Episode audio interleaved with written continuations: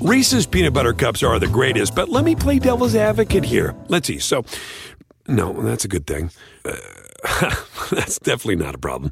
Uh, Reese's, you did it. You stumped this charming devil. Discover why critics are calling Kingdom of the Planet of the Apes the best film of the franchise. What a wonderful day! It's a jaw dropping spectacle that demands to be seen on the biggest screen possible. I need to go. Hang on. It is our time. Kingdom of the Planet of the Apes, now playing only in theaters. Tickets on sale now. Rated PG 13. Some material may be inappropriate for children under 13. This episode is brought to you by Progressive, where drivers who save by switching save nearly $750 on average. Plus, auto customers qualify for an average of seven discounts. Quote now at progressive.com to see if you could save. Progressive Casualty Insurance and Company and affiliates. National average 12 month savings of $744 by new customers surveyed who saved with Progressive between June 2022 and May 2023. Potential savings will vary. Discounts not available in all states and situations. The year is 1951, and tell podcast, tell podcast all. The movie, A Place in the Sun.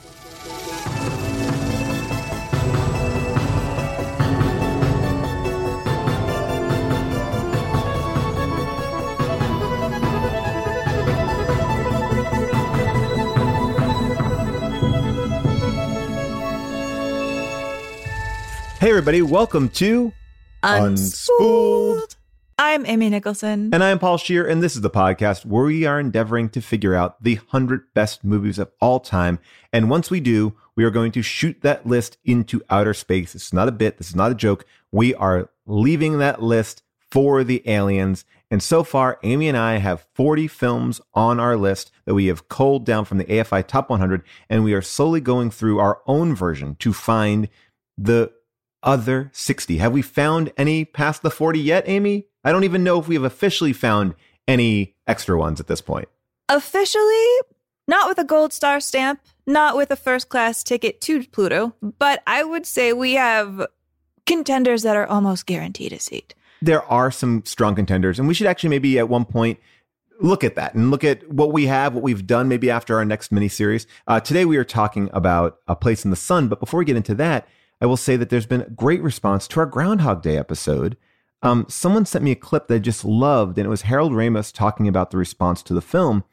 And he was saying that his producer friend called him up uh, the Sunday after the film had come out on that Friday and said that there were all these uh, Orthodox uh, Jews out in front of the theater, like uh, not picketing, but like celebrating the film, going like, if you like this movie, you like what we stand for. And then he went on to tell how every field has said like oh you wrote this movie about us. This is a movie about being a buddhist. This is a movie about psychotherapy. This is a movie about christianity. This is a movie about judaism. This is a, like he said that every person he's ever kind of interacted with has come to him to say you wrote the perfect movie that illustrates the tenets of the of what we believe in. And i thought that was such an interesting idea. And i think maybe why this movie is so universally loved is because everyone can see themselves in it you know, Paul, that to me is proof of what I think we've really been learning as we go through these films is that specificity leads to universality. You know, the opposite Mm, of what you'd yes, The more yes. generic you make something to please everybody, you kind of please nobody and it feels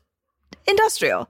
But you make something about a magical day that happens to be Groundhog Day and a cranky weatherman, and you're like, yes, yes, this is me. This is my life story. I I think there is a real message in that about how to how to approach a screenplay. I really just think you distilled something. People write that down if you are an aspiring writer or performer or really in anything that you do, because I think that that connection, you know, even if it's somebody like, I'm thinking back, and this is an old reference, but like Angela's Ashes, right? Like we are into biographies, we're into these stories because we see ourselves in in the struggle. And that is what we're relating to. We, we don't need to have the same struggle. That's boring. But we see moments of realized human emotion and triumph.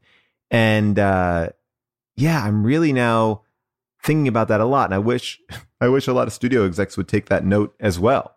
You know, not being afraid of creating something that feels scary or feels uh, inaccessible. because I I do think that even if it doesn't translate into being a box office hit like a Groundhog Day, or even like about my big fat Greek wedding, or you know something like that, it will live for a longer period of time because it is something completely unique. I agree. When I go through the films that I think we've talked about on this show, I wouldn't say that many of them had that mass produced sheen. You know, the, the No. films that we love and remember, they have a fingerprint. You know, they leave a fingerprint on the culture. Well, I would even say when you look at something like Lord of the Rings or Star Wars, which are you know probably put up in the in the echelon of being like the biggest blockbusters that we have done. There's a passion in what George Lucas created about Star Wars. I don't think he was setting out to create this giant expansive universe that it became. I think there was a passion there and I and even with the prequels there is a passion there of like I'm going to do something interesting with filmmaking and, and maybe it's not all working you know uh, but there is um, it's not a cog in the machine. And i think the same way with peter jackson and lord of the rings. I think he was the only one able to tell those stories because he loved those stories so much. And you see how it didn't work with king kong but yet king kong feels personal because it again is something that he was passionate about. So i think we always hear that idea of like a passion project. Passion projects don't always work but when they do wow watch out Now, we're about to talk about a film that is based on a title that I would say sounds like the most universal title of all time. We're about to talk um, to, about a movie that was based on a book called An American Tragedy. How's that I- for an epic title? I did not. I mean, I did not know that until I was doing my research. I was like, wow. And they made, well, we'll talk about it in the show, but they made that film with that title. And of course, people do not want to see that. You can describe something as that. But, um, you know, before we even get into the episode, I want to ask this question because, you know, I was confusing this film with A Raisin in the Sun. But then isn't there a song to Amy called like, There's a place for us? Is that a place in the sun? Is it, or is that a different, uh, am I thinking about something totally different? I think it's a Barbara Streisand song. Am I right? Or, you know, Oh, like, no, no, no, no, no, Oh, no, yeah. no. The genius Molly is um elbowing us to be like, hello, you people. This is from West Side Story, a movie we covered. Oh, yes. There we go. All right, there we go. Got Yeah. it. Thank you, I was Molly. afraid you were going to go with Let Me Go On Like a Blister in the Sun. No, I did not think that way. Uh, and and yeah, and I also was confused that that song about breakfast at Tiffany's was about breakfast at Tiffany's. Uh, what about breakfast at Tiffany's? And that was actually on the original soundtrack, um, which people don't know. Uh, Amy, I think we have a dead man walking, so we should unspool it. The year is 1951. The 22nd Amendment is ratified, limiting a U.S. presidential term to only eight years. Thank goodness. Uh, federal unemployment rates dip to 3.3%, and the U.S. heads into a period of expansion. The oral contraceptive pill is invented. Cleveland disc jockey Alan Freed coins the term rock and roll. And the popular films are A Streetcar Named Desire, African Queen, An American in Paris, and today's film, A Place in the Sun. Let's hear a little clip. Are you crazy coming up here? Phoning me like that with my whole family listening in. You weren't even staying with your family. You were staying with Angela Vickers. George, aren't you waiting for me? Now, you're gonna marry me tomorrow. Or I'll, I'll, telephone the newspapers and tell them everything. And then I'll kill myself. Don't talk. You make me talk like that. Now we'll go to Warsaw in the morning and get married. Get out of here. I, I won't get out of here until you say you will. That you're gonna do it.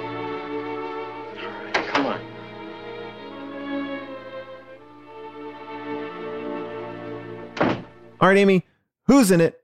What's it about? A Place in the Sun. Well, the team behind it are names we've heard of before. The director is George Stevens, who we've talked about with Swing Time and Shane, two movies that did not make our 40. They are off the list. So we have a George Stevens hole on our in our hearts right now that perhaps this can fill. And the writer is um, Harry Brown working with Michael Wilson. And we also know Michael Wilson from Bridge over the River Kwai, from Lawrence of Arabia, and from a film that we haven't gotten to do yet, which is the original Planet of the Apes. Ooh, Now, this film This film stars the couple that at the time was called the most beautiful couple in the world. And if you have seen this, you will agree. It is young Elizabeth Taylor, who had been working in the business forever at this point. She was still only 17, and Montgomery Clift. Montgomery Clift. I'm excited for people who have never seen a, a Montgomery Clift before, um, film before That's to me. see this film. That's you. Oh, That's me. Never. I have a feeling you're going to be a Clift head. What do you think? are, you I- a, are you a Clifty? I am. You know, it's so interesting, and I don't want to cut you off too early because we will talk about it. I think that I merged Rock Hudson and Montgomery Clift together in a weird way. I don't know why I've thought of them as the same person. Um, and it seems like I don't know much about Montgomery Clift at all. I've heard the name a lot, but it was just even a different. I mean, it's like, yeah, I'm blown away by him. I, we'll talk about it all, but yes, I am now a fan. Ah, we will talk about it all. But first, we have to set up the plot, which is that this is a very twisted and sad and uh, tragic love story. Yeah. Montgomery Clift plays the nephew of a rich family. He wasn't raised anywhere near them, but he shows up looking for a job. They give him the lowest possible job. And while he's lonely, he falls in love with the girl who's working right next to him at this factory, packing swimsuits into little boxes. And she is played by the one and only Shelley Winters they fall in love or something. They nurse each other's loneliness, but the whole while he has a crush for this Elizabeth Taylor beauty. Her name is Angela Vickers. She's the most perfect girl on the earth. And once he has a shot with the beautiful Angela, he finds out that Shelley Winters is pregnant. And what will he do? This is 1951, and he's probably just going to have to marry her or kill her. This will not end well. Now, A Place in the Sun comes out August 14th, 1951. And if you were cruising to the theater in your little convertible, there was a song on the radio that once again perfectly captured the zeitgeist of a young guy in love, and it is not going to work out well. It is by Ricky Nelson, father of the one and only Nelson twins, a band very near and dear to my heart, with his song, Poor Little Fool.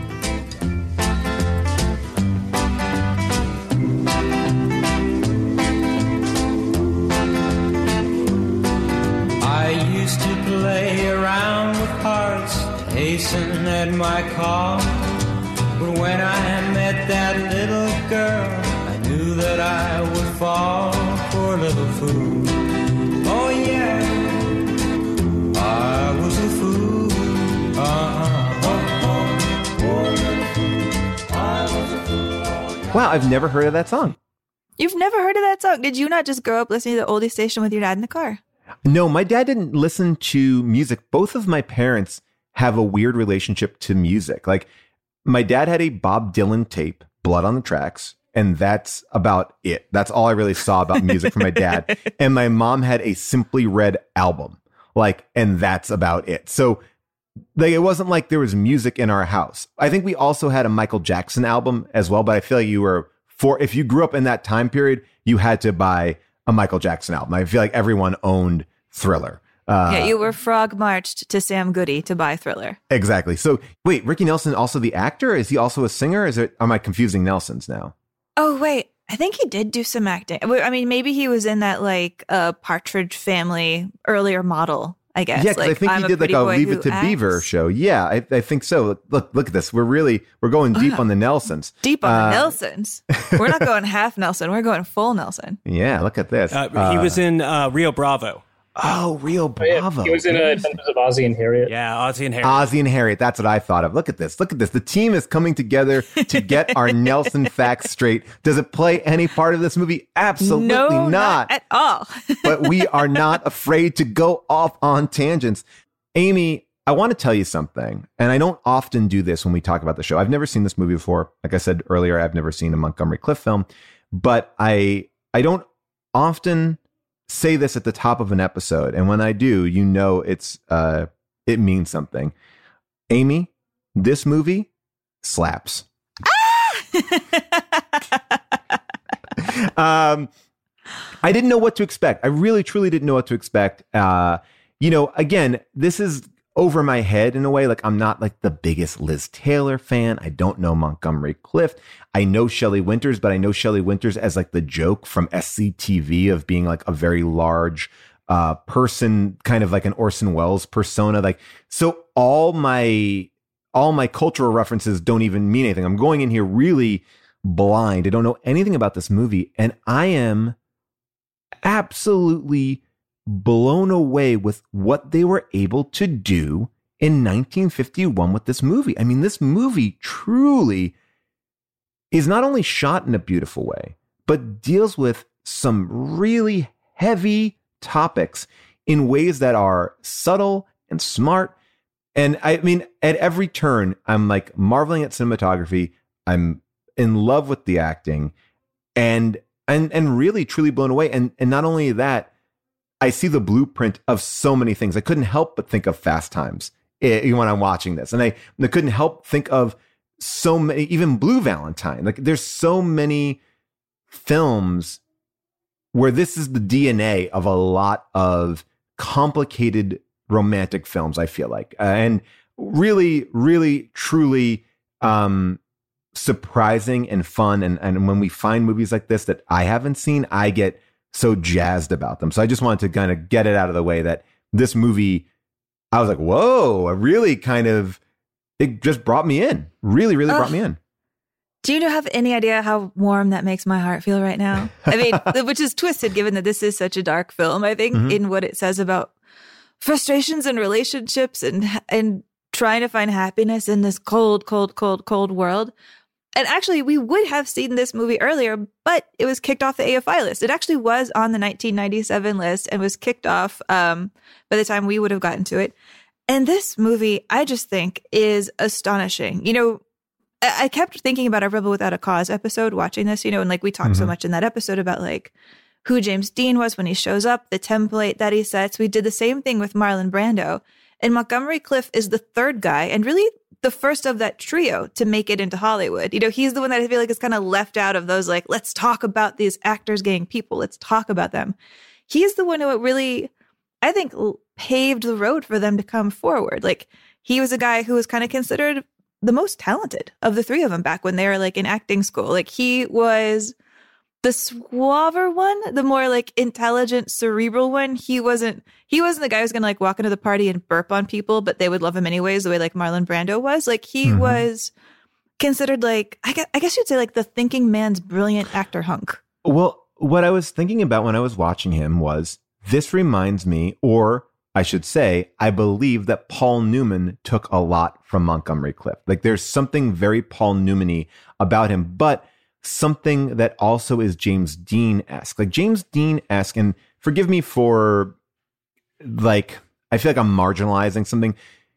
There is something about James Dean that seems working class, right? That feels like, okay, he, we don't trust him. He doesn't seem like a Hollywood glamour boy. And I feel like what is interesting about Paul Newman, I think he has that as well. Like, you know, I think you can see him in Cool Hand Luke in The Verdict and things of that nature where you feel like, oh, I don't know where, where to trust him. And Montgomery Clift has the looks of a of a Cary Grant, uh, you know, the looks of a Marlon Brando, but there is something about him that feels like uh, a little bit more dangerous. Like it, the idea of like, and again, I'm I'm I'm making a stereotypical thing, but it's like there's like a a a trailer park kind of like oh he might shiv you like if you you know like if you if you don't look the right way there's an energy of him and i think that that's what this movie kind of plays into in a way. Like what is going on? His mom's at this place how did he get ahead? What did he do? It lets the character i think only a certain actor can kind of carry the weight that this character does and in multiple scenes. And and you see him i think just dynamically and effortlessly just transform in every scene but it all feels of the same person. It's a beautiful three-dimensional uh, performance uh, in many many ways. No, you're right. I mean, maybe I'm just making this illusion because I was like hiking today in Griffith Park, you know, in in which is not too far from the observatory, which is such a big deal. That's in um, Rebel Without a Cause. But if I had to compare the two, like James Dean in that movie is, I don't know, a really talented border collie. I don't know, like he's a really lovely, sweet dog. Okay, that that's not exactly right. But I think where I'm trying to go is like I think James Dean is a type of dog. You know, like Right. a really you you do love him and you feel like you can trust James Dean. Whereas I think that Montgomery Clift is more like a coyote. You know, there is something sad about him, which Dean has, and something I think really appe- like handsome about him, which Dean also has. but there is a, a bit of a predatory nature to him. You know, he is, I think, lonelier in his loneliness than I think Dean is capable of. He feels more unreachable. I don't know. There's something I think in the core of Montgomery Clift that feels like lost and ambitious and hungry and wild.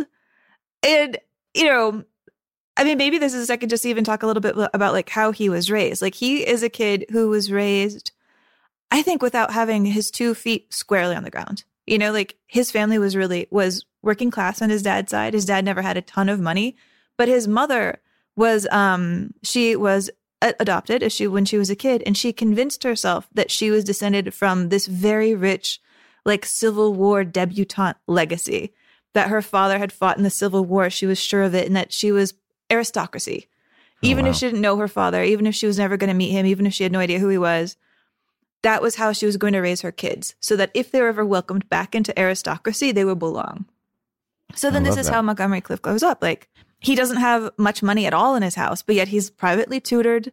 He travels a bunch. He learns like German. He learns French. He's incredibly protected and sheltered. And he never quite feels like he belongs anywhere. Like he's not really treated like a working class kid, even though that's the neighborhood he's growing up with. But he's definitely not around any aristocrats. And he's not really, he doesn't belong there either. Like one time his mother took him on um, a boat. She like sailed the whole family to Europe, you know, which is like a wild thing to do uh, when she didn't have any money for any of this.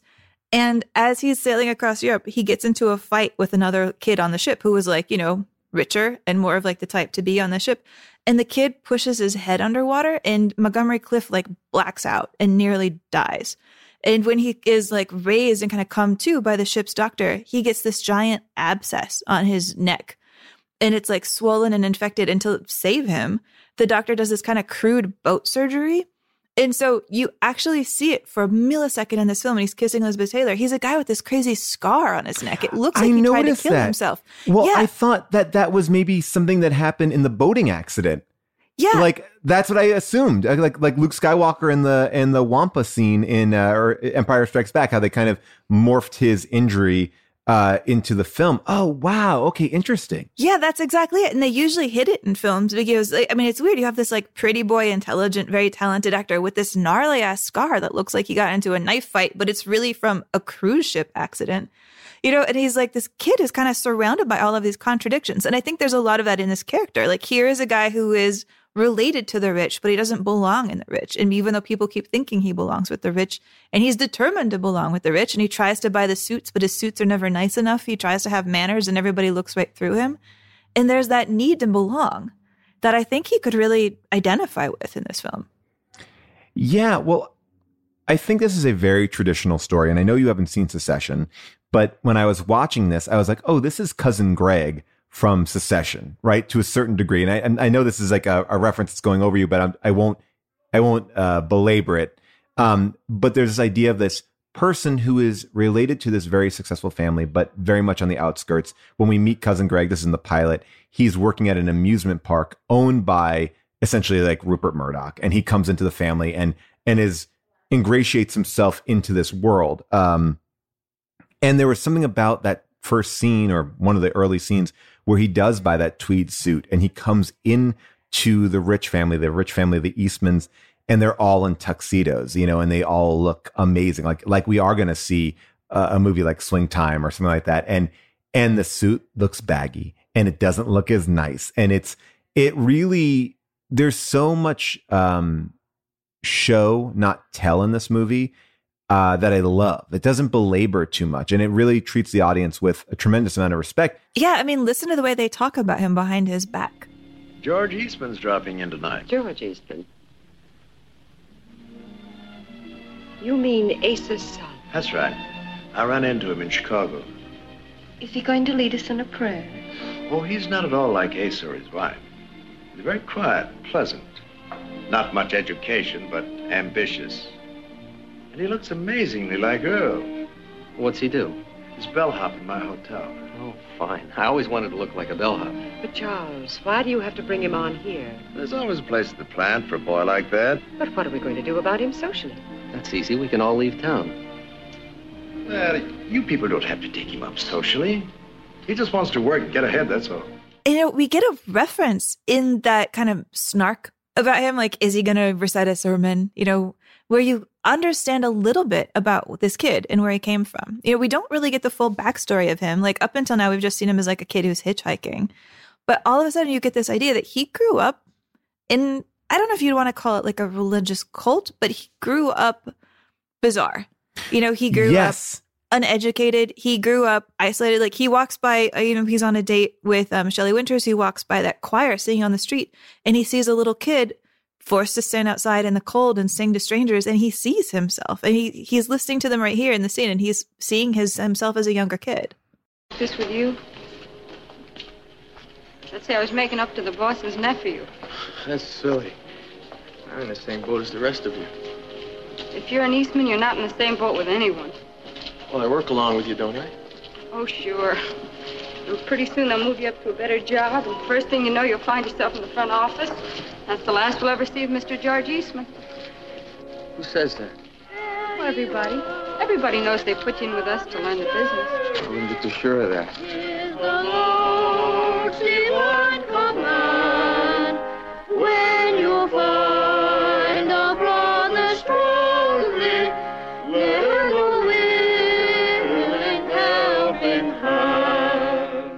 I love that moment because again, there's little clues. I think at the end of the film, and we'll just talk about the whole film. You know, we don't have to go in order. Um, when he's up for trial, they make some sort of a reference, like we can't bring in your mother to this because they know that his mother will not help his case. And we only see his mother once or twice in the whole film, and you see where she's at, and you see how he describes it. The way that she looks, it feels like there is something. Well, you don't know. We don't. We'll never fully know. But I love that those are the little clues, and and I think it's alluded to. Like there's something. There's an issue with his dad. We don't know the issue with his dad, and and that that's what I was saying before. We only know what this character tells us. Mm-hmm. So when I said like, oh, there's an unpredictability to him, like, could he stab you? We don't know what his past is. We really truly don't know. How did he get here? Yes, we see him hitchhiking. Yes, we see him present himself, but we also know he's a liar. The weight of the world falls on him in this film, but we also see him on the stand lying. So there is a really interesting there there's an interesting prequel here. Uh, you know, if we wanted to go that route, like how did he get out of that cult or religious? You know, there there's something there that we don't know, and I don't believe that we ever fully meet this character. There's a shadow over him, right? And, and to Yes. me, a sense that he's never been dealt a fair hand, no matter what. You know, like he wasn't dealt a fair hand in how he was born. And now he's around a rich family that probably assumes he's like either a religious creep or he's gold digging. I don't uh, I don't know if anybody else ever experienced this. Did you ever have this at college? Maybe it's just because I went to college at the University of Oklahoma, but like twice a year, um, the Phelps family would come by. You know the Phelps people might recognize as like Westboro Baptist. They came through Oklahoma every year. They always stood in like the center of campus. They like had people yell at them. You know, that was like their favorite thing was just to like have people yell at them and misquote the Bible at you. And uh, they would call people demons. You know, it was a whole thing. And like, it was kind of exciting. Like, you'd gather around and like watch them and be like, here they go. They're acting crazy. Right. Uh, but there was always a bunch of little kids there too. And so you felt, I remember just feeling like this sense of this poor, like 11 year old girl, you know, like she might want to go to college and maybe she's not going to get to go to college and just to spend her life go, like going around places and being yelled at by people and like being treated as like a horrible dummy. And like maybe she'll, who knows if she'll ever get out? Like, and you just feel terrible. And so I think I was putting a lot of the Phelps onto this. And then Yeah. when you see the mom, she just kind of looks like a social worker. So I feel like you do, and maybe in the movie, I don't think you get the total picture, except for in his reaction to that kid. Yeah, I, I, I, I feel like there's something more going on there. She looks, I mean, I think her look is intentional. I want to say that, uh, although I didn't have experience with the Phelps family, you know, my, uh, my parents, uh, or my mom and, and her husband became, you know, born again Christians. So I do understand like you know where you know we were going and getting baptisms my mom was getting baptized you know in in her 30s and and we would you know go to you know mass on Friday night and Sunday for hours, and you know my my action figures were replaced with like Bible figures, and and you know it became uh, a very intense you know period of time in in in our in our family. Like I, I understand it. I understand that kind of lifestyle to a certain extent. You know, we weren't going door to door, but you know, it was. I remember Christmas being wrecked for me because my my aunt was like, "We don't celebrate Santa Claus. We celebrate the birth of Jesus Christ." You know, and as a little kid, you're like, "What? Huh? There is no Santa." You know, so um, whatever. You know, so anyway, I Wait, I, so you I- you had Jesus action figures and you played with them? Oh them? yeah, Like, I had like Moses with Moses with the two war? tablets. I mean, I would put him in like a Batmobile and stuff like that. I mean, I like you know, uh, you know, it was like I, I still had the the want to play with them like GI Joes or He Man figures, and I would mix and match. But um, you know, I've told the story numerous times. I mean, you know, there was a letter that was given out at our church um, of the albums that you couldn't have, and my mom took our Weird Al, my Weird Al Yankovic in 3D album and threw it in the trash because there was a song on there called Nature Trail to Hell in 3D, which was just about him going to see a bad horror movie called Nature Trail to Hell. I mean, it's one of the Weird Al originals, but the church was like, no, no, that's a song about devil worship. Like, so that's the level of like weird shit that we were into. Um, but, wow, but I know we're on a detour, but I have to say, my dad only tried to pull that on me once because I was definitely a kid that grew up reading V.C. Andrews and like Oh, yeah. Stephen King.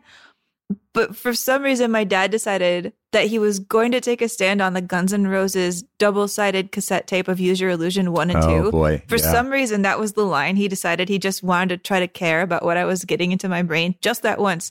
And he let me buy the album. But then he uh, took a sharpie and crossed out crossed out all the bad words in the liner notes, and that's the only time in my life I ever remember him caring about like whether Oh, or not I was absorbing bad messages. It was hilarious. that. Very neat little black lines. Crossed it a lot. uh, June's dad, um, very like Roman Catholic, straight, very normal Catholic upbringing, like nothing out of the norm, right? Like just like we went to church and that's it. And we like our church and we do everything. Um, he once gave June and her sisters a book on anatomy and put underwear on all of the anatomy pictures so they wouldn't see penises and stuff like that, which I thought was amazing. Uh, and I think they were just drawings. So it wasn't even like, you know, it wasn't real pictures of naked men. But so I what think we're what, saying is growing up in this kind of a household.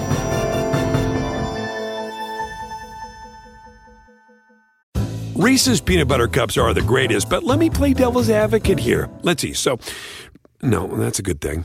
Uh, that's definitely not a problem. Uh, Reese's, you did it. You stumped this charming devil.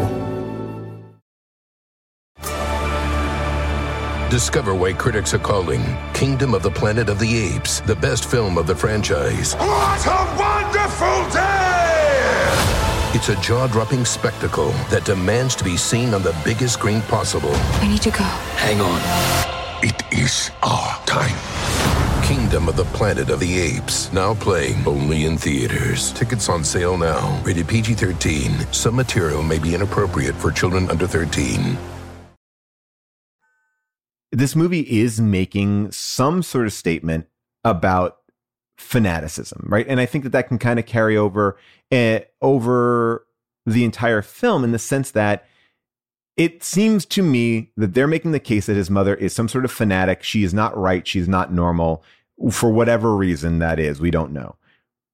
The same way that Montgomery Clift comes in, he presents himself as being normal. I'm going to work here, very much like you know Tom Cruise in the firm. I'm going to work my way up the ladder, and he, and and if it's a different movie, we we're on his side the entire time. You know, it's Jack Lemmon in the apartment. It's you know, it's it's a very typical story. I was thinking of Tom Cruise a lot in this movie, actually. Very much so. I very mean, he, so. he he he he looks like Tom Cruise, Mhm. Montgomery Clift. I, I thought of him a lot, and and yeah. And, actually, Tom Cruise modeled his career after Paul Newman.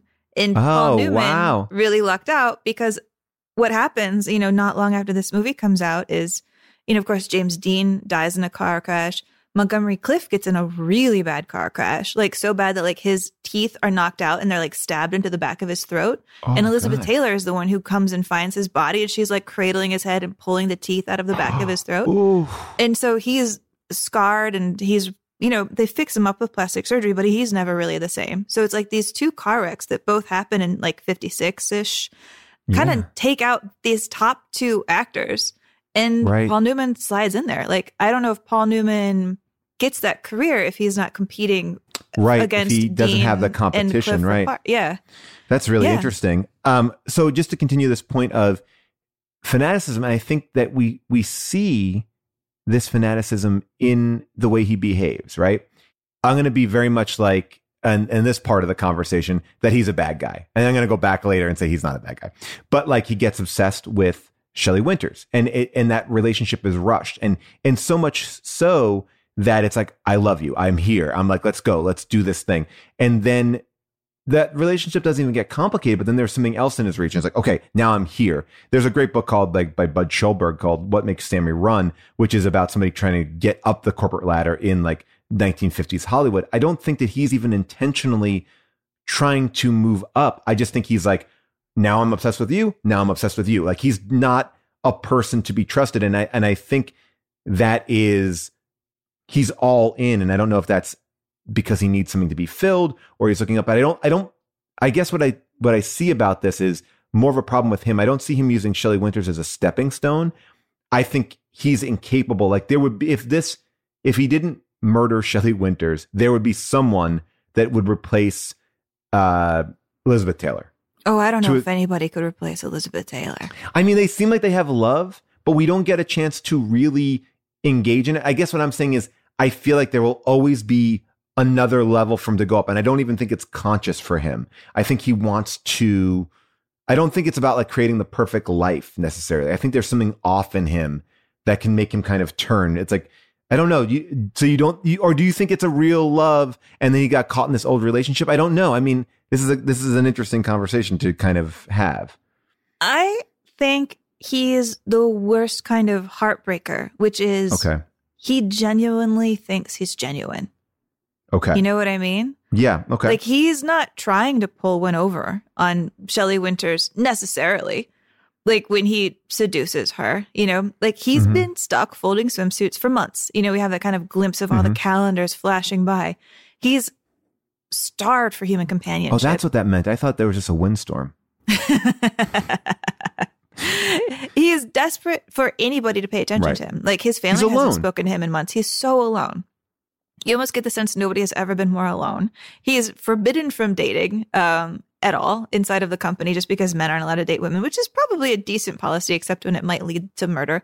But um, Shelley Winters is the prettiest girl that he sees on the floor, and he happens to sit next to her at the theater, and he is just desperate, desperate for anybody to be nice to him and for him to be nice to her. I think he genuinely likes her, but I also think there's a level of him that doesn't respect her. You know, she is not the most beautiful girl on the planet.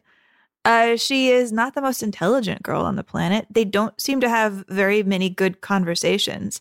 And I want to say, I think all of these things are great, actually, actual character details. You know, like it's not like he falls in love with like the simple girl who's really sweet and beautiful and like Mhm. nice to him. You know, she's not that interesting. You don't really see them connect. And you can tell he doesn't respect her because of how much from the beginning he's just trying to get her to have sex with him. Just like, no real like kiss your hand purity. Like, what is it? Maybe their second date, and you get, you know, what I would be the kind of Hays Codian implication that they are definitely fucking, like right here. You oh, can hear it. yeah.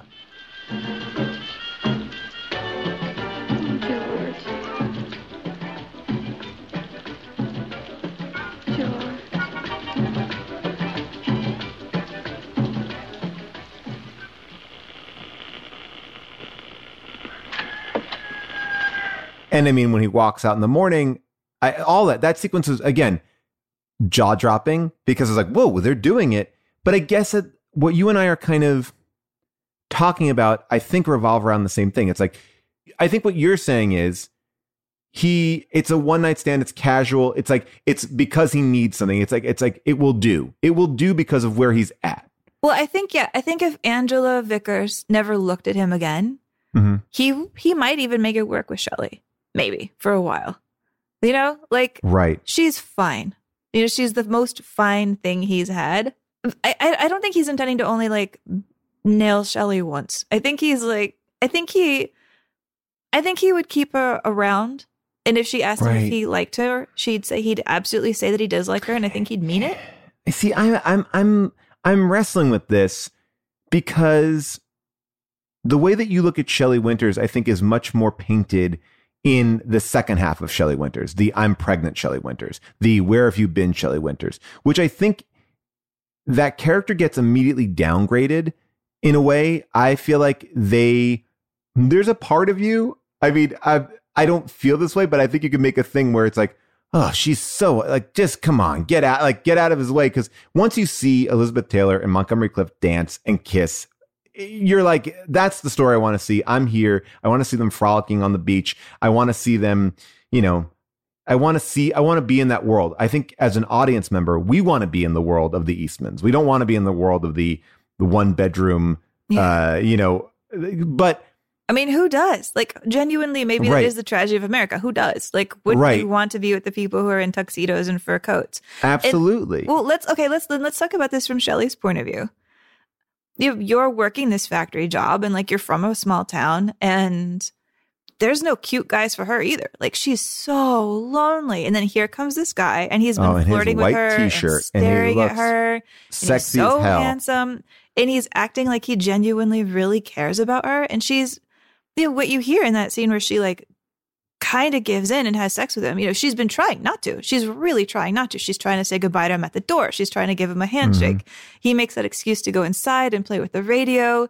And then she's finally just gives in, but she's not, she's, I hate to say like coded things like she's a good girl, but she really is a, trying to be a good girl by the standards of that day. You know, she's doing something really out of character because this magically handsome guy, Yes. connected to the boss, like, but really he's just magically handsome, shows up in her life. she she calls their relationship. She calls Oh, yeah. it in the first time that they meet, you know, and after they're walking home from the movie theater. But I guess what I'm saying is I see that push, that let's have sex, that I won't take no for an answer, which look, we we got to talk about promising young woman at one point because I think that this also deals with that as being someone who won't take no for an answer. Like he wants Yeah. what he wants and he's going to get what he gets. And I think in the moment, he wants this relationship. It fulfills a need for him and he will do everything he can to get that. I don't think it's like a conquest. I don't think it's like a one night stand. I don't, I think it's sort of like when I set my sights on something, I want something. That's the reason why he hitchhikes, I'm going to say across the country to get to this job. I want to get this job. I'm going to work here. I'm going to work up. I'm willing to wait months and months and months to move up. I'm going to write these letters to Mr. Eastman about how to be more productive. Like he is goal oriented. So what I'm saying is, yes, I absolutely believe that everything with Liz Taylor is an upgrade, but I believe that there would be another upgrade. The way that this person has worked makes me feel like there is no true love because he's trying to fill a hole that he does not necessarily know how deep it is, or he thinks like he's not enough of himself to know about true love, I believe, even though I love that love story. If that can make sense, if, can that coexist? Like, I love the love story of the two of them. And I think that Liz Taylor will go off and, and be very healthy, but I. I think he is an unhealthy guy, and I, I I know what you're saying about a heartbreaker, but I think that he is he is going to always try to fill this hole, whether it's job, woman, whatever. I could see him having an affair. Like I could see this as a sequel, you know, without the death. And then he's in love with another woman. Like she really gets him because she actually has the same background as him and she's achieved. That's who I need to be with. That's the power person, you know, uh, and she's from a better family. You get more money. Like, I don't know. There's something about it. Like I don't, I don't trust him. I don't trust him. I mean, that's fair, but I, I, I do think it is telling that you never see him try to pressure Elizabeth Taylor into sex. You know, like he will treat her differently from the beginning. Like he's, He knows the rules. Yeah, he's he after can't. something different with her. He's manipulative. Do you think he's manipulative? I want to think. Ah, Yes. Oh gosh, he am I a knows the rules. I must be a I- sucker. I I want to think that their love is genuine, and he's just never had anybody like her take an interest in him. I think two things can be true. You know, again, we're talking about this world of I'm in love with you on the first time I see you. You know, I'm making a phone call. You come into the room with the, you know, the pool, the billiard room, or whatever. You know, he sees her the first time when she comes in with her friends in that that scene. I just I don't doubt the connection, but I also think that this is a person who knows how to act, right? He knows he's going to kill he when he hears about the person drowning in that lake, the film is very deliberately showing you, "Oh, maybe I should kill Shelley Winters." And I'm I'm I'm I'm making it absurd, but it does, you know, it's not that. It's done very well. But if that's your first thought, like, "Oh, huh, maybe I should kill her." that is a giant step to make, right? Um, if he really loved her, he could he could talk about I'm in this situation. He could talk to her, but he knows how to play the world. He knows how to play these people. He plays George, you know, he plays Mr. Eastman very well. I think he's trying. I think he. Oh yes, sir. I'm going to get this suit. I'm going to appear to you in my suit because I know that that's what I need to do, and I'm going to. I'm yes, and I and I'm fine working here. Like he's not going to complain. He's. I don't know. I think he knows how to play roles. That's my point. I think he is manipulative. Wow. I must be the most naive person on earth. I must be a, a Shelley Winters type because I just don't I don't really see it. I don't think he has seen enough of human behavior to be so phony. Well, I want to know. I, I want to. I think. Yeah. I think he's like seeing how he thinks the world works. You know, you show up, you do a good job, you try to look nice, you try to fit in. I think he has this template that he has been told is the key to success, and he just keeps trying it. And I think he keeps failing. Like I see him like thinking he has a nice suit and failing and thinking he's like coming up with like the plan where he's going to show him how to run the line better and it'll work but that actually fails too you know like there's that whole scene where like his uncle comes by and gives him a promotion but it's clear that his uncle basically forgot that he exists oh george i suppose you thought i'd forgotten all about you no sir you may not know it but i've been keeping an eye on you well, that's very good of you sir getting along all right I know the work pretty well now, sir. Yes, I suppose you do. Do you think you know it well enough to take on some responsibility? Yes, sir.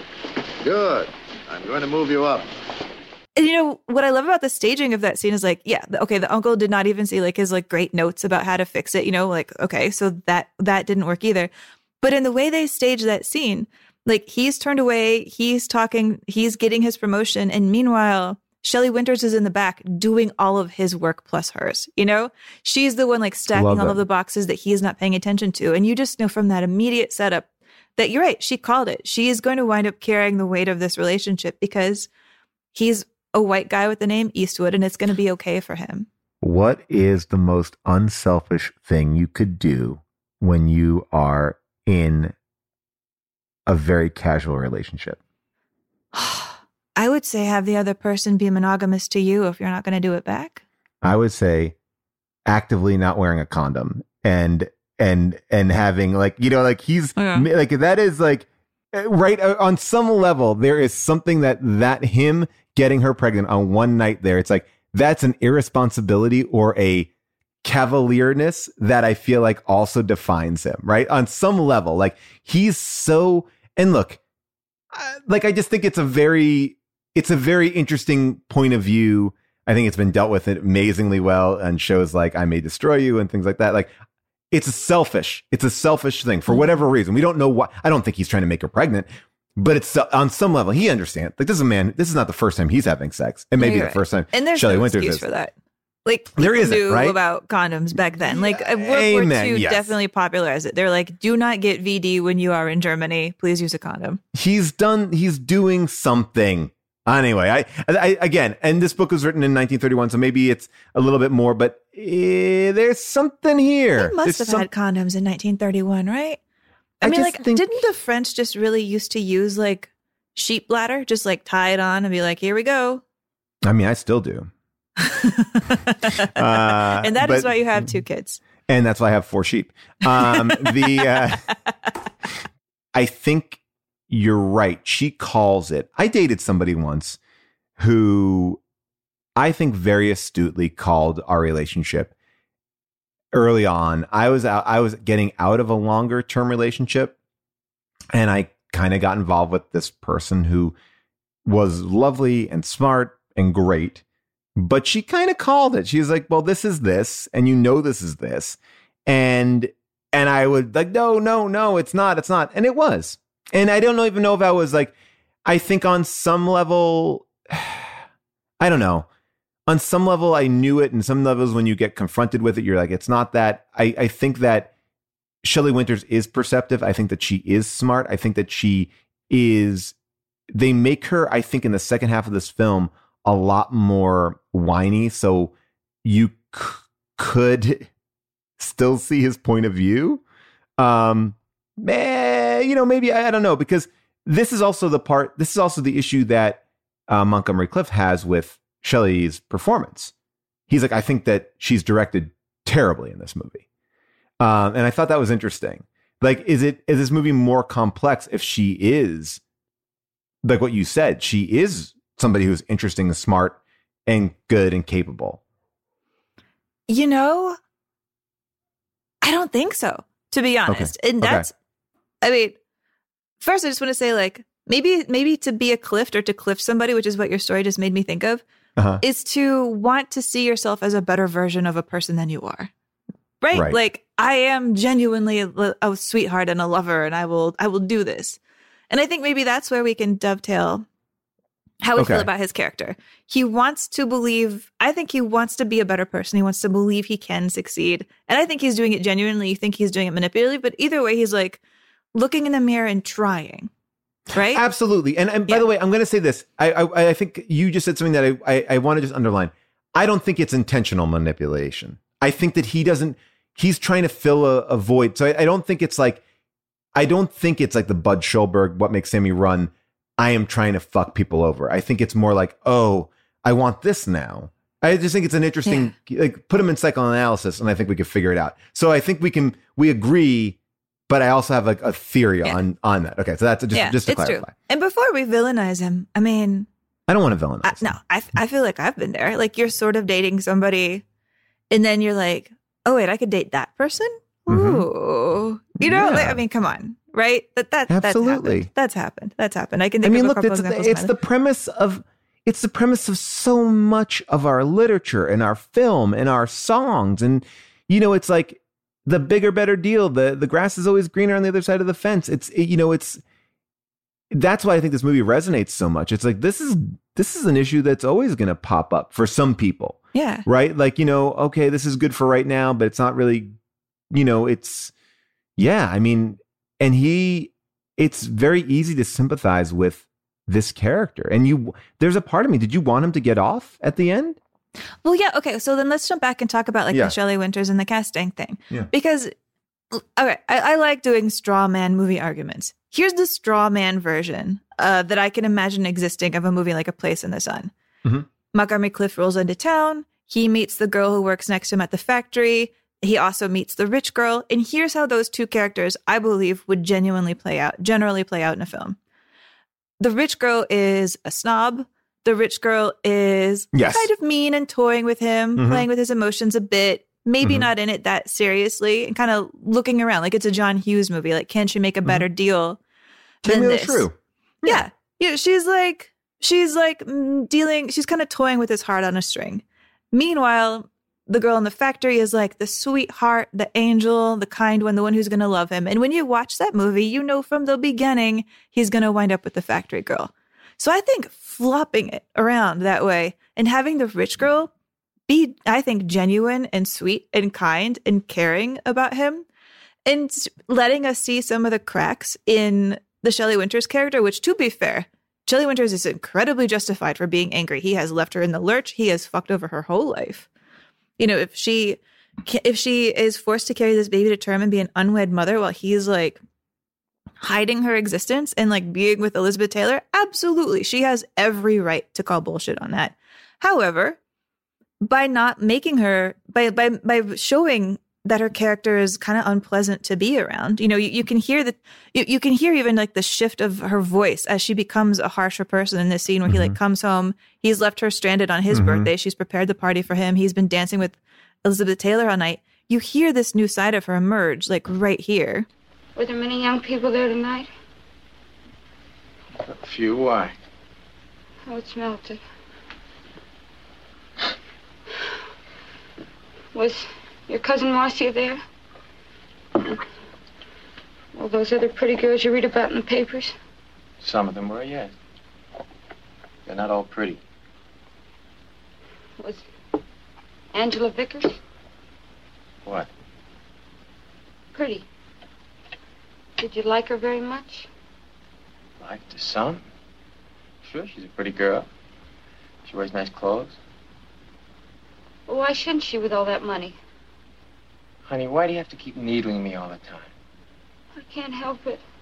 And then from then on, the fact that we kind of don't want to be with her either, I think that Well, makes the movie it. more complicated. I think it makes I- it so much more engaging. Well, I think it makes it engaging, but I think it gives you an easy out because I think if you were to be like, she's actually, good, but she's good, and you're also like, he, I think that I see Montgomery Clift's issue that Shelley Winters becomes less sympathetic as the film goes on. So it makes it easier for you to root for a murderer because it's like, well, yeah, she is annoying. I mean, not, but like, you know, this is a, this is a MSNBC, like I murdered my wife because I was in love with my babysitter, like kind of story. It's like, you know, it, it like there is this, we've seen this story play out in real life too. I, I also just think, And this yeah, scene had happened in real life. I mean, like an Oh. American tragedy was Oh, based right, on yes. a real case. I mean, the, the real case here was um, there was a guy, Chester Gillette, and he was the nephew of the owner of the Gillette factory, which made textiles at the time.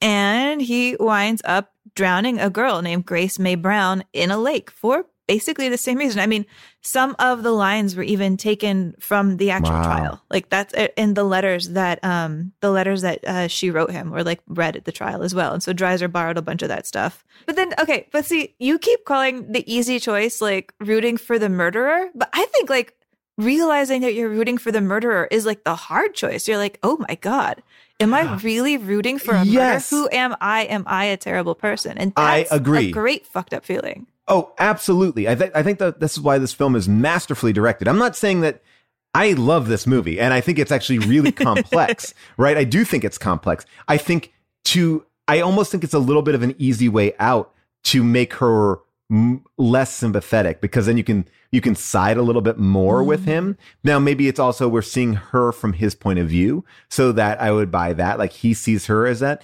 Anyway, I also want to just throw into the the mix of complex people. What's Liz Taylor's motivation? She's 17. She clearly is into him. Look, they connect, but are they connecting because he's simply different? Will she grow tired of him? You know, her, her parents seem to think that. Um, you know, and it's it's a relationship kind of issue that we talked a little bit about uh, when we talked about guess who's coming to dinner. You know, like here are these well-to-do parents going, huh, huh, what, well, what is this? What am I seeing here? You know, you don't know. You're too young to know. And, um, you know, and I think Montgomery Clift here is, is not playing the Sidney Poitier role where Poitier is like, yes, I get what you're saying. I also wonder, like, where she's at. Like, she's in high school love. Like, she's, I think that there's, I also think that the love that you feel like as a high schooler is a different, you know, is a different thing too. I think there's something weird about her too. I don't know. I don't know if any of this love is real, but yet it captures all those feelings that when you feel like I feel like she believes it's real. I feel like he believes it's real. I believe that he like there's a lot of um you know uh unexamined feelings here. Like, you know, and I, I think like I don't know. I, I don't think Liz Taylor is like fully capable of having a relationship with this person or even understands what this relationship is because everyone is sort of like, huh, hmm. You know, You're I don't right. know. Well, okay, let's play a couple clips that I think really get into it. Because, yeah, Okay. I think it is a really interesting conversation. I'm going to actually do them in the reverse order that they show up in the film. Um, Okay. The first one I want to play is just the clip that we get to see of Elizabeth Taylor without him when she's at school, when he's Mhm. Oh, I love that. been arrested. And she's sitting in a classroom with a bunch of girls and listening to the kind of lecture that lets you get an insight into the basically the education that is offered her. You know, here she is, you know, a wealthy girl, really wealthy, should be, you know, getting the best of all things at school. And this is the kind of stuff they're talking to her about how to be a good wife, how to behave yourself. Mm-hmm. Nothing intellectually stimulating. When the student will emerge from the sheltered life into a world of grown up problems for the first time, it is only then that he or she will view the enthusiasms of youth in the perspective of genuine problems, as opposed to the imagined problems which are the frequent products of a sheltered immaturity. It is at this time that the sometimes hastily adopted beliefs of youth are found to be insufficient. And you know, in the scene that's played for like a little bit of an ironic, you know, chuckle, like she actually knows a little bit about what pain is like. But honestly, until this point, she's been really isolated from any kind of trauma. Like she is this magically sunny, cheerful girl. You know, I think she has had a really charmed, blessed life. And I think that is why she likes him. You know, the, the second clip I want to play is like a little bit longer. It's when they're slow dancing um, at the party the second time, and he tells her that he loves her. Mhm. And her reaction, I think, is genuine, but I think there's something in her that is like, this is the most exciting thing that has ever happened in her perfect life. Like every little bump in the road has been smoothed out for her. You know, it's boring, but it's wonderful and fun, and her friends Yes. are fun. Everything is easy. And suddenly this guy shows up and he's more troubled than anybody she's ever met. He's a little bit more damaged. He loves her. And she suddenly goes from, I think, being this like lovely mannequin to feeling like an actual woman. And you can hear that in her. Uh, ring any bells for Rebel Without a Cause? Oh my God. But I do think Elizabeth Taylor is better at it. Wait. I do too. I do too. I I, I, I, I, I do too. But that is exactly the same kind of like, oh, this is the person I'm looking for. You know, it, it's it's almost like a different version of Taming of the Shrew. It's like she doesn't need to be tamed. It's like, but what she really needs is a guy who's a little bit more rough and tumble. You know, like you know, like like you know, like there's a there's an energy there. It's like, oh, these these women who are kept, you know, in this house, and they, you know, it's it's interesting. I love you. I've loved you since the first moment I saw you. I guess maybe I even loved you before I saw you. You're the fellow that wondered why I invited you here tonight. I'll tell you why. I love. Are they watching us? I love you too. It scares me.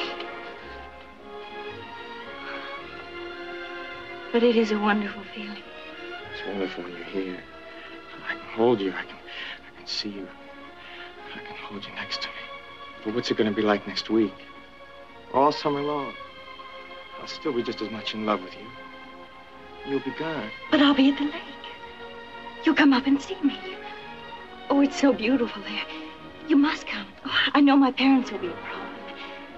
But you can come on the weekends when, when the kids from school are up there. Y- You don't have to work weekends. That's the best time. If you don't come, I'll drive down here to see you. I'll pick you up outside the factory. You'll be my pickup. Oh, we'll arrange it somehow. Whatever way we can. We'll have such wonderful times together. Just the two of us. You'll be the happiest person in the world. The second happiest. Oh, Hank, if I could only tell you how much I love you. I could only tell you all. Tell Mama. Tell Mama. Now, I want to stick up a little bit for her character because I think there's a way of looking at her character that you're just like, oh, she's the face of beautiful privilege. You know, She- I mean, she's Mhm. always wearing white for one thing, Mhm. up until the very last scene when she's in all black for deliberate reasons. It- but there's, I think this girl actually has more courage than anybody is giving her credit for. You know, like she, she is picking out a guy who's not like super wealthy, you know, doesn't seem yet like he might be necessarily that wealthy. And she's insisting on still bringing him around her friends, and she's not shy about it, and she's not trying to hide him, and she does not seem subject to peer pressure from her parents, from them. I think she has a core of what she really wants. I think she's choosing him really naively. Like, my God, I remember being 17, and like anybody troubled just seemed fascinating. And I'm so glad I got out of that. Yes. But I think she has convictions and she'll probably mature into different and better convictions. But I, I don't think that she's a charming non-entity. I think she's actually got some backbone. I I feel like she's got the same amount of backbone as Guess Who's Coming to Dinner. The um the the this the character there. That kind of Like, that- naive backbone where it's like Yes. easy to have backbone because you really don't believe there's problems in life. yeah, I and and and and I don't but I don't I'm not saying that like well, she's got that's youth. And I don't think there's anything wrong with it. That's again I there's something really fun about this movie because it is it's a hard thing to kind of parse, everyone thinks that they're doing everything for the right reasons. But I think when you pull it back a little bit, you can like, oh, this is interesting. Well, what's this underneath the surface? Um, and you know, it's interesting to me because Mike Nichols said that you know it's one of his favorite films, and he's watched it over fifty times, and it was the basis, or he used this as an inspiration point for The Graduate. And we talked about how Paul Thomas Anderson has used the inspiration point of Treasure Sierra Madre uh, for um, There Will Be Blood. I think that you can see some elements of The Graduate in this, and, and it's a different story. It's like, here's a relationship here. You know, it, it it's got similar themes going on, and and why are they together, and and why are they not, and um, what people want and what they're looking for. I mean, clearly you have Dustin Hoffman who has a he's trying to fill a hole, and then he kind of does fill his hole, and uh, fitting in, and and I don't know. There, I I I like these two films holding hands in a way. It's a really uh, it's a really interesting. I think they're two very interesting stories. Maybe one a little bit more grounded and a less tragic, and one more um, more about the confusion of of youth and and trying to fit in and trying to be who you're supposed to be versus who you want to be. There's a lot there. I think there's a lot in these two movies. Oh, I mean, I like the idea of this film supplanting The Graduate in everybody's heart. Um, By the way, I don't I don't mind that because I think this movie I do think this movie is lays DNA that we I always say to you or we talk about this going like, well, who did it better? This may have done it first, but who did it better? This one still holds up. This one did it better. I mean, if you told me I could only watch two movies, now I'd probably lean towards Mike Nichols because I love Mike Nichols and I love comedies. Uh, but this is, I think, a better movie. I'm gonna say it's a better movie. I'm gonna say it's a better movie. I'm just gonna right now go out and say I think this is a better movie.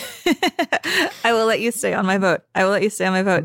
Um, I actually want to play a little clip um, since we're talking about like the chemistry between Liz and Montgomery, Mhm. which I think is genuine and, and good. You well, know, they I mean, were in love in real life too, they right? were. So, I mean, gosh, there's like a thousand different stories on it. It's kind of hard to tell. Um, well, she like wanted to maybe run away at one point with from her husband, and she's like, "You got to tell him." And Montgomery Clift's like, "Eh, check please." Like, right? I mean, that's like that's that's kind of like the story that I had heard that like they were they were really into it, and then he kind of pulled away from it.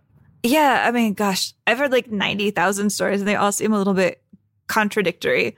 Um, but one of them is that like, you know, they meet they meet because they're set up to go on this like date to a Hollywood premiere mm-hmm. because they're both just like super beautiful and they want to like make a splash and add some publicity to this film. And it's kind of awkward and neither one really wants to be on this date. And it's apparently the first time that Montgomery Clift has ever worn a tuxedo, but that something in them really clicks, which is interesting because they're at this point almost raised like two different species of actor. You know, like Montgomery Clift is this guy who's like been on the Broadway stage since he was really young and he's very serious about like his talent and his ability and like being like a real genuine actor, actor, actor with like a capital A, figuring out a new type of acting. And Elizabeth Taylor came out of the studio system where she'd just been like acting since she was a baby, being really pretty, and her whole acting style until this point had just been like you walk to your mark and you say your line. You know, nobody had ever tried to engage with her as an artist. She was just a really beautiful teenage girl. And yet they really connect, you know? And so it's weird. Like in some stories, they're in love. In other stories, he is not that interested in women, but she's pining after him. In other stories, they're just like best friends that last forever. It's really hard to tell, but like, I don't know. Here's Liz talking about one of their kisses on screen, which she says was actually like her like second kiss maybe of all time. The timing was particularly fortuitous for me because I'd only received my real kiss in real life two weeks before. uh, it would have been really embarrassing if my first kiss had been on screen, not in real life. Anyway, uh, my kiss with Monty was much more exciting. And uh, it just happened. There was no direction. I wasn't told what to do. I just did. I kissed him instinctively. not to double down on clips, but I want to talk about this moment that I think is really articulated by Richard Gere as they ask him like, "What is your favorite love scene?" The dancing kiss It's not a lovemaking scene, but it's just the most unbelievably beautiful, committed moment of a man and a woman connecting. Montgomery Clift and, and Elizabeth Taylor. Wow. Incredible scene. I saw it again fairly recently, and it was just still the biggest close ups, I think, in the history of cinema. They just, just seeing into these two souls, and they obviously loved each other. You know, those, those two actors loved each other, and they were wide open with each other. They obviously were friends and connected on a deep soul level, not necessarily on a sexual level, but a deep soul level. I think that's what you were seeing in the eyes. It transcended um, a sexual surface to it. It was deeper than that. By the way, I feel that what he's talking about. I feel what there is passion. I think that that's what this movie is. It's passion. It's it's a crime of passion. It's a love of passion. It's a passion to succeed. It's a it's in a time where I feel like uh you know, we are people are trying to get ahead. I mean, we're always trying to get ahead, but I feel like this is like coming up in a lot of different media at this time. You know, what what is success? What is the American dream? What is right? What is, you know, what is the right car to drive? Keeping with the Joneses, that kind of idea. I think of the 50s sometimes as being kind of like a phony decade or everybody put on their best face. But a movie like this, and an actor like Montgomery Clift also makes me try to frame it in like, who were the truth seekers who were looking for something real in a de- in a you know in, in a decade that I think had a pretty face painted on it, and in a way because we never get the full full full arc of Montgomery Clift and what he could have done and wanted to do in Hollywood.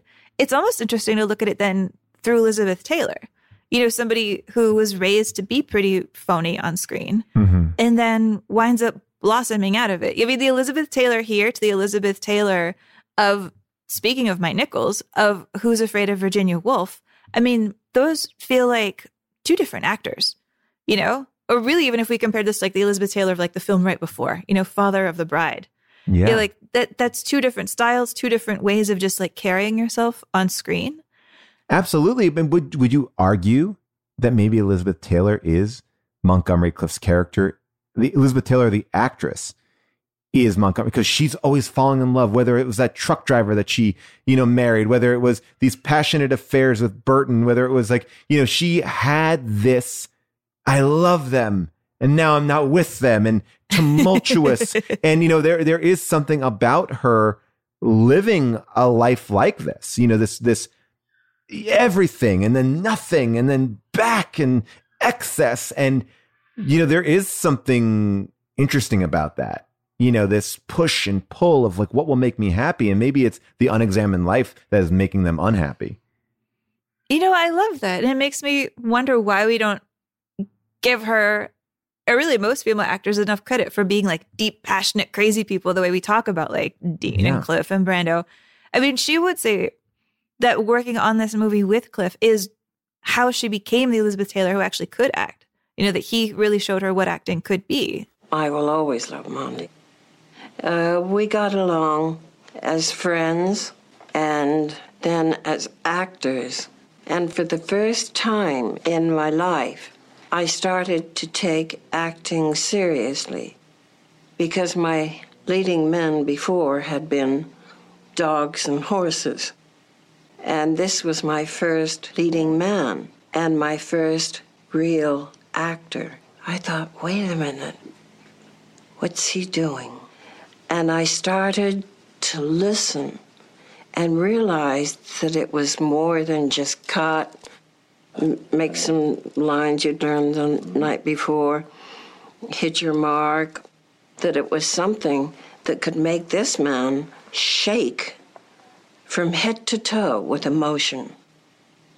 And I thought, I've got to find out what it is inside him that moves him so completely, emotionally, that can get him to that state as George Eastman, not Montgomery Clift, to make the sweat literally come out on his body, to make his eyes actually fill with tears.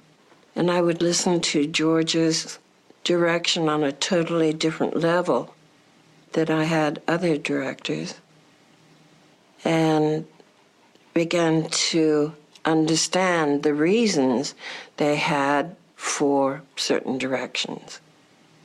And I think that's when I first began to act. Okay, so now I kind of want to come out and talk about like an elephant in the room, which is in a way like the Shelley Winters that you were talking about earlier, you know, the kind of SCTV joke. Yeah. And the way that Elizabeth Taylor kind of turns into that too, I think. You know, Elizabeth Taylor becomes almost like a, a mockery of herself. And the two women, I think, do something really interesting, which is I mean, there's no real nice way to say it. They both decide to be women who gain a lot of weight and like are Mm-hmm. going to carry on anyways and live large and be in the public eye and be unrepentant and kind of seem like they're living their life on their own terms. And I never really put it together before so much, but I feel like both Liz Taylor and Shelley Winters kind of lived their career as like a fuck you to this period in Hollywood. Do you know what I mean? Yeah, because well, like I th- they yeah, were well- molded. They were molded. Elizabeth Taylor was molded to be beautiful, and Shelley Winters, up until this film, had also been molded to be beautiful. Like she was supposed to be the funny Marilyn Monroe. You know, she was this like blonde bombshell type, really curvaceous, and so she was basically supposed to be like Marilyn Monroe who would take a pie in the face. You know, Right. I mean, I think you, you we, we should throw Grace Kelly into this as well, right? At, to a certain degree, like you know, she didn't didn't live life large, but was sort of like, and I'm out. Yeah. Like I don't care. I don't Novak ca- like, too. Yeah. Oh, yeah. So it's like it, there is like these. There are these women who they didn't let the Hollywood system like eat them up and spit them out. Like they had like they have a presence. Like when you look at Shelley Winters on Roseanne as Roseanne's mom, and that's if you're if you remember that, like you know. Oh, like, did I pull a clip of that? Yes, I did. Here it uh, Now I think I got it. Um, you married Dan's father, uh, and Dan is married to my granddaughter. So that makes your baby nothing to me. you know, it's like, it, like they are living life on their own terms, and to a certain extent, like I think, I think that Liz Taylor is uh, eh, crazy or was crazy, uh, but you know, but also like didn't give a fuck, and I think that there's like a Mhm. fun energy of that. I think especially when we hear these stories about like, oh, these women just get eaten up and spit out by Hollywood. Like you're the hot ingenue, and then you know what happened to that? Where are the Gretchen Mols, you know, of our world that these come in and come out? And uh, and I love that all these women had everything, could have continued everything the way they wanted, but they just kind of just kind of did different things. They made different choices. Yeah. I mean, it's the don't give a fuckness that I think really makes them legends to me. I mean, Shelley Winters, like, she wasn't even considered for this part. She really wanted it. She was like, I can't act. I'm sick of like being the Marilyn Monroe who will take a pie to the face. And so she got this part by like convincing George Stevens to meet her. She met him at the LA Athletic Club, which is like the number one thing I'm dying to get back to when we can actually go to things and I can get back into Aqua Zumba. But um, Amazing. she met him at the LA Athletic Club. And before she got there, she dyed her hair brown and she took off her nail polish and she showed up and she sat in the corner of the room and she just tried to look really pathetic. And she watched George Stevens come in and look for her and he didn't see her and he was looking at his watch and he kept wandering around and he was about to take off again. And then she finally was like, okay, I'm here.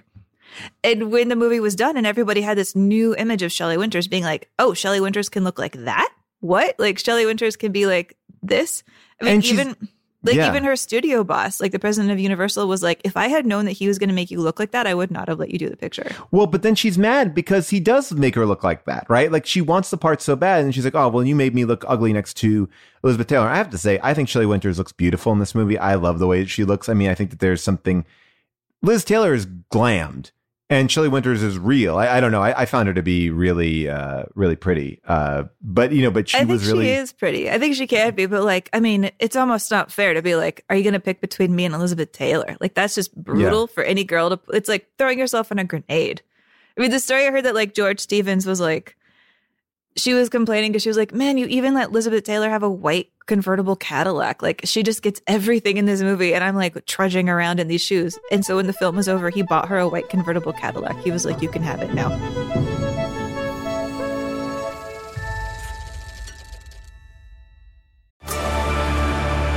Discover why critics are calling Kingdom of the Planet of the Apes the best film of the franchise. What a wonderful day!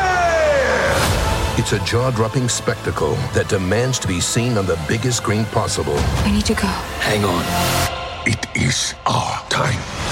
Kingdom of the Planet of the Apes, now playing only in theaters. Tickets on sale now. Rated PG 13. Some material may be inappropriate for children under 13. Whether you're a morning person or a bedtime procrastinator, everyone deserves a mattress that works for their style. And you'll find the best mattress for you at Ashley. The new Tempur Adapt collection at Ashley brings you one of a kind body conforming technology, making every sleep tailored to be your best. The collection also features cool to the touch covers and motion absorption to help minimize sleep disruptions from partners, pets, or kids. Shop the all new Tempur Adapt collection at Ashley in store or online at ashley.com. Ashley, for the love of home. So, ha- have you ever seen to me what I think is like the most infamous Shelley Winters uh, clip of all time? No. okay, because Shelley Winters, you know, she goes on to like be the woman who would just say whatever the fuck she ever wanted to, like on Mhm. TV. She was like, oh, brilliant casting for Roseanne. yeah. Yeah. She was like, I'll tell you who I who I slept with. I don't care. Here, I slept with this guy. I slept with this guy. I'll tell you everything.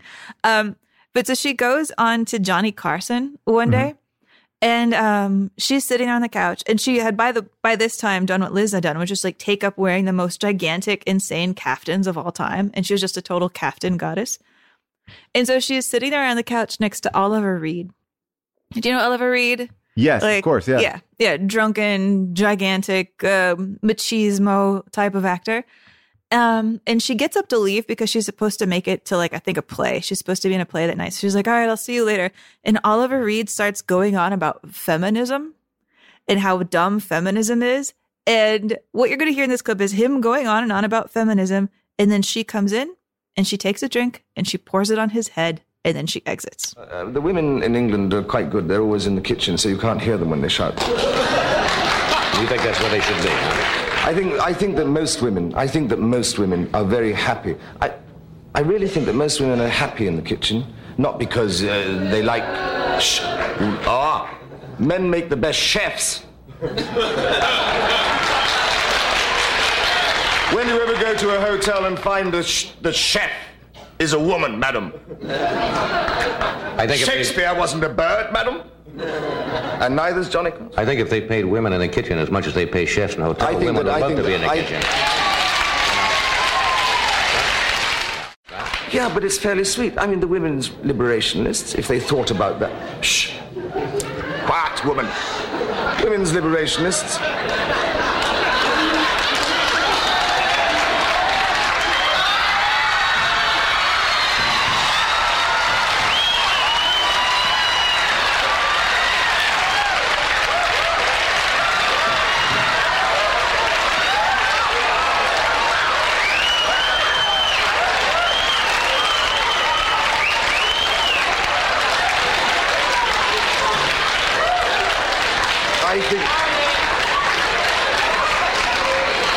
I think that. I think that women's liberationists. Anyway, I'm just saying, Shelley Winters, absolute fucking hero. Yeah, I love all the actors in this movie. I mean, they they this is a fun movie to talk about and break down because it is so complex, and it's a shame to think that you know Montgomery Clift is like, oh, you're you're not really a good director, you're a craftsman. But then you hear like Liz Taylor talk about her experience about making this movie, and it sounds incredibly uh unique and improvisational and and I'm like well what's the disconnect here and I don't know if the disconnect is uh Montgomery Clift felt like he didn't have enough power over his final performance. Some, sometimes I feel like there are actors like James Dean. We talked about his relationship with the director where he was, they would really go and, and tape a long time. And everyone else on set was like, oh, what are we shooting? But James Dean was like, I'm getting to a spot. And on this one, it feels like my gut is that Montgomery Clift feels like I have something I want to do and you're breaking me of that habit. Because here, I'll just read you the quote. Um, uh, oh, actually, this is a quote from Shelley Winters. He goes, you know, he would discuss the scene, but not the lines. And he would photograph the second or third rehearsal. So the scene had this improvisational quality to it. And then he would print the first take, then spend the next three hours minutely rehearsing the scene. And then he would film it again. And he explained to me that in that way, he often got actors' unplanned reactions that were spontaneous and human and often exactly right. Uh, rather than getting this over intellectualized plan of their reactions that aren't as good. And you know, something coming thinking about like Montgomery Clift coming from stage, like you know, yes, you're keeping it alive, but it is perfecting and, and, and honing in. And there might have been something that was really dangerous to him about feeling caught. And and this movie requires him to do so many pivots. I mean, from the first scene at the house to this the love scenes to the killing scene to the trial scene, like he is turning on a dime and, and it all feels right. Uh, but I, I I'm curious, like here's a director that we I feel like he kind of gets it in this movie or does it to the best way. And and even in this way where he's capturing these great performances and, and launching Elizabeth Taylor into the stratosphere as being an adult actress, you know, uh, out of the, you know, American Splendor model. We have like, ah, yeah, he wasn't that great. He he didn't do it the best way. And I'm, and it makes me bummed out because, well, what else could he have done? What else could he have done? Yes, maybe he directed Shelley Winters not to be so sympathetic, but to your point, maybe that makes the movie more complex. I, I, I you know, it, it's, yeah. it's it's tricky. It, it makes me feel bad that this guy never quite got the accolades, even though he's his movies are out there. Like they're they're I think all of them balance on the precipice, except for this one, which I think is a little bit more of a no brainer. Yeah, I mean, to me, it sounds like Montgomery Clift is just the kind of actor who wanted to run. You know, Mm-hmm. and George Stevens was more methodical in how he wanted there to be free play. Oh gosh, I'm sorry. I'm listening to this book about like the Showtime Lakers, and now I'm just like in my head, I'm just like thinking about different basketball plays and Magic Johnson being mad. Complete Yeah. tangent. Anyways, but you know what I think is great about Stevens, and my gosh, when we're talking about something from Swing Time up until like now, until A Place in the Sun, you know, a director who understood the mechanics of film from a silent director perspective, you know, which is something that, you know, Montgomery Clift was a baby. Like he doesn't get it so much. I think when you hear how George Stevens liked to work, I think he tried to remember that film should work as a silent medium as well. Right. You know, like he had a silent visual technique. Like he would make his actors do a scene without any lines at all and try to make it so they would have to communicate through their body language and through the way they looked at each other to try to make sure that registered. And it showed up. I mean, Charlie Chaplin said that he thought this movie was the greatest movie he'd ever seen about America. You know, that Chaplin was kind of like looking into this and Chaplin being a person who liked to criticize, you know, this country and was obvi- ob- obviously drawn to something like this, that Chaplin really liked the way he staged it. I think Stevens has a real visual style. I mean, he uses close ups in this film like he's stabbing you. You know, like whenever Mm. he uses a close up, you're like, oh, okay, I get it. Like he shoots Elizabeth Taylor in a different way than he shoots everybody else. He's like, look, make her look heavenly, shoot her in this way, bring her face so close that you are in love with her, that you cannot resist her, that you cannot resist Montgomery Clift. Like he's controlling the audience with the camera. In fact, I kind of want to play. Uh, let's do this. We haven't talked about like a couple of the major scenes, which we should, we have to do before we wrap up. One of them I want to talk about is the abortion scene because I have a clip of Shelley talking about how he directed her through it and how she thought he was crazy and how she came around. You know, so first let's just listen to it. And as kind of a setup, here she is. She's pregnant. She's she's lying to this doctor twice. First, she's lying and saying she's married. Then she's lying and saying that she's been ditched it, the truth is is that like Montgomery Clift is waiting outside in a car, but she's trying any way she can to get an abortion without coming out and saying that word, which I'm not even sure you could still you could say it. She was Which this I whole which I love it. Yeah. Is yeah. done through inference. What'll I do? Somebody's gotta help me. Miss Hamilton, my advice is go home and see your parents and tell them.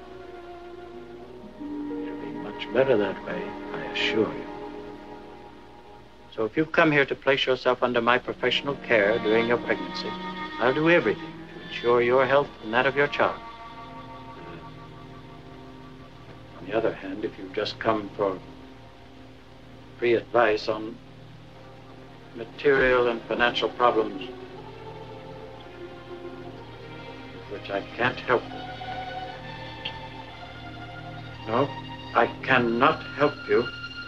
And and now let's listen to her talk about it. And the story that she's going to tell is that the first time they shot the scene, she cried the whole way and thought she nailed it. And then George Stevens was like, "No, I want to do it again." I'm thinking, I was fantastic. I cried the whole nine minutes. And he said that we're going to uh, print it. And now I want you not to cry.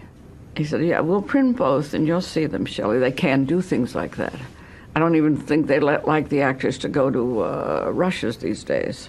You know, rushes are what the daily work of the film. And I saw them both. And he looked at me and he said, Which do you think are the best? It's the best one. And I had to say, The one where I don't cry. And he said, Your job as an actress is to make the audience cry. And I've seen that film all over the world, uh, in theaters, and in uh, and in every time you see that scene, all the men in the audience go, "Oh God," and every woman cries. So I guess I'd say I think Shelley thought he was a great director. And I Yeah, well, it seems want like to go that. with Shelley. I think I want to go with Shelley on this one. I, I think I do too. Um, I, I, I also want to like talk about something that it it seems like an afterthought now, um, because you know this movie takes a turn in the third act and it becomes it becomes a court case, and all of a sudden I'm like, motherfucker, you you made this is Perry Mason, you and I'm like that's Raymond Burr. Like this movie spun off Ironside, Perry Mason. I mean, it, it. I was blown away. I was like, oh, did they just like? How is this not physically connected? It's the same idea. I mean, the cane and iron. Like it was like I was kind of blown away by like what a lift it was. Like this is clearly everyone's like, oh, he was great in that movie, and they just made a whole show around him because that is a Perry Mason case. We see a Perry Mason case. It's true. And yet the thing that seems like it's on trial is like, is he guilty of murder in a court? And is he guilty of murder morally in his heart? As as he says it. And that seems like a thing that even after he's found guilty in a court, he's not sure.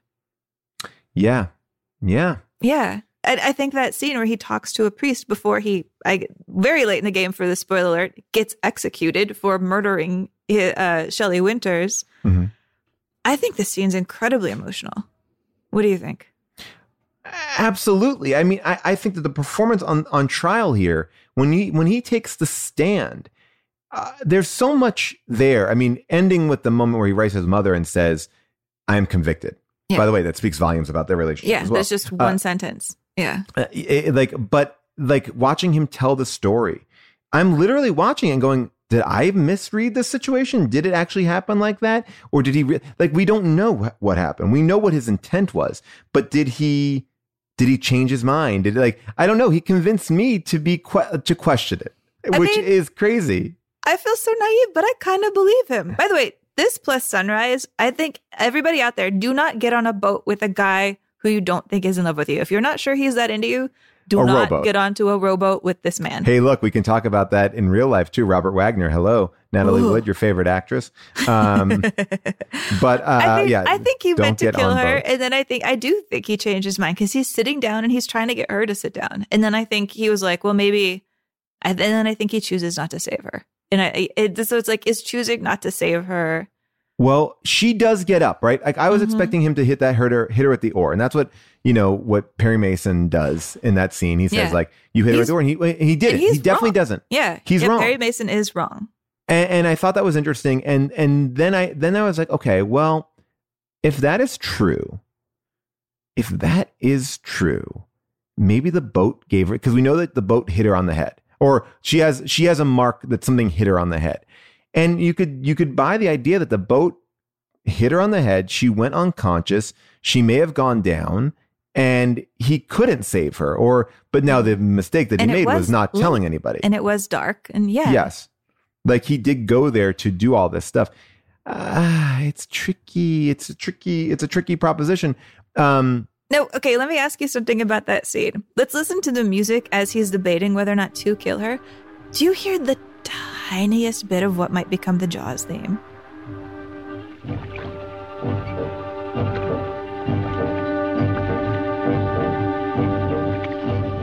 so lonely here.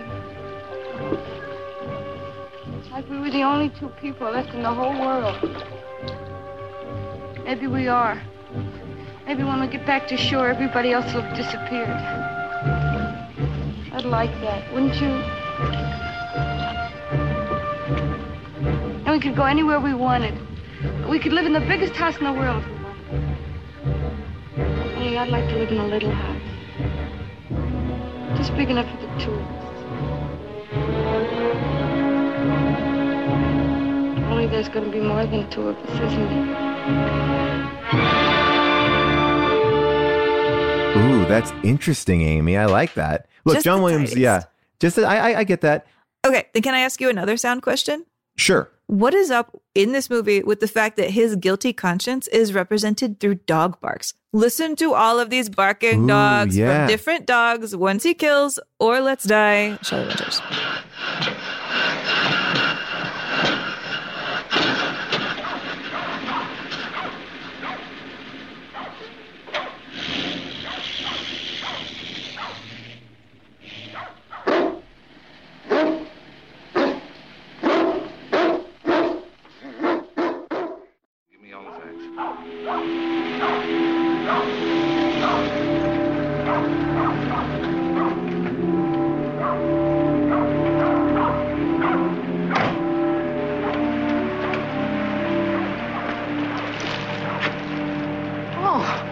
Around? no, she isn't. I think she's out playing tennis. I love that. Well, there's, I mean, the sound design in this movie, again, this movie looks beautiful. Like it really looks unbelievably beautiful. And I think it's an interesting choice that they chose not to shoot it in color too, because I think this movie actually is better in black and white. And let's continue to talk about sounds. You know, that idea, like when he is freaking out about maybe being caught for murder, did you hear those like dive bombers? These are German Stuka dive bombers that that were used to intensify the engine sounds uh, of the motorboat when he was in that scene. So like he's pushing these things because that was a that is an intense scene. That the motorboat is so loud and you hear the radio so low. So like Stevens is doing some cool stuff. Whoa, I didn't even hear that. That's so cool. Yeah, it was really uh really interesting. But I want to just follow up on the question I asked. Did you because I couldn't find any research in here. Did any has any I mean, of course people have talked about it, but was it like a full rip to make Raymond Burr Perry Mason after this? I mean, it like is there any I, I couldn't no one's talking about that in the research that I saw. But I'm like it's so clearly Perry Mason. I have no idea. Who are the Perry Mason heads at? Who's gonna Who's gonna tell us? What is? I it? mean, they, is it the Perry Masonics? what do you call a Perry Mason? Well, I mean, like Perry Mason comes out in 1957, right? And I and it just seems like someone just stole this idea.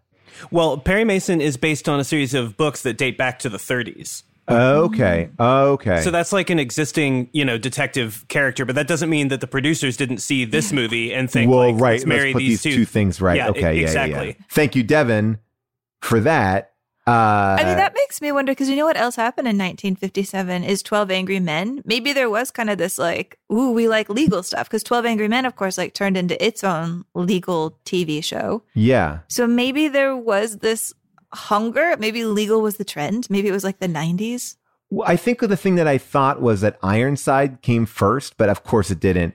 Um, because like the idea that like you know Raymond Burr has a cane here and he's he kind of limping around and and that's what Ironside is, you know, uh, to a certain degree. And I guess it's hard like when you see somebody play a, a lawyer and a lawyer and a lawyer, you're like, well, they're the same character because that's the same face and at the same time. And but uh, I just thought it was. I mean, I, I guess it's a no brainer as far as casting. You go, here's a man who is you know great in the scene. Let's make a whole series around him and we'll take this other property and it'll all work. That's true. But it does make it even more fun that he's the villain in Rear Window.